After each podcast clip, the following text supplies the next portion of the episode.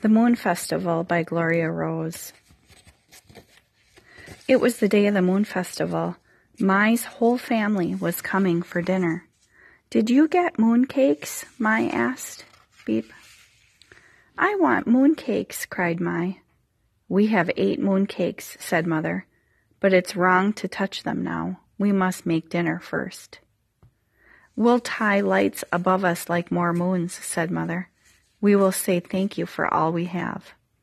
I will say thank you for mooncakes, thought Mai Beep.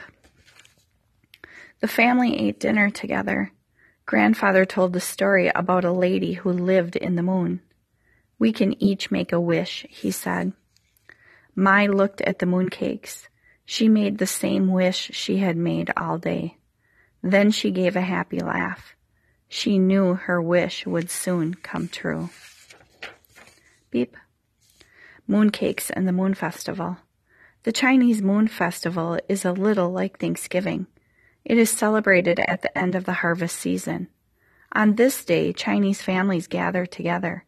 They tell the story about a lady who lived in the moon. They give each other small round mooncakes.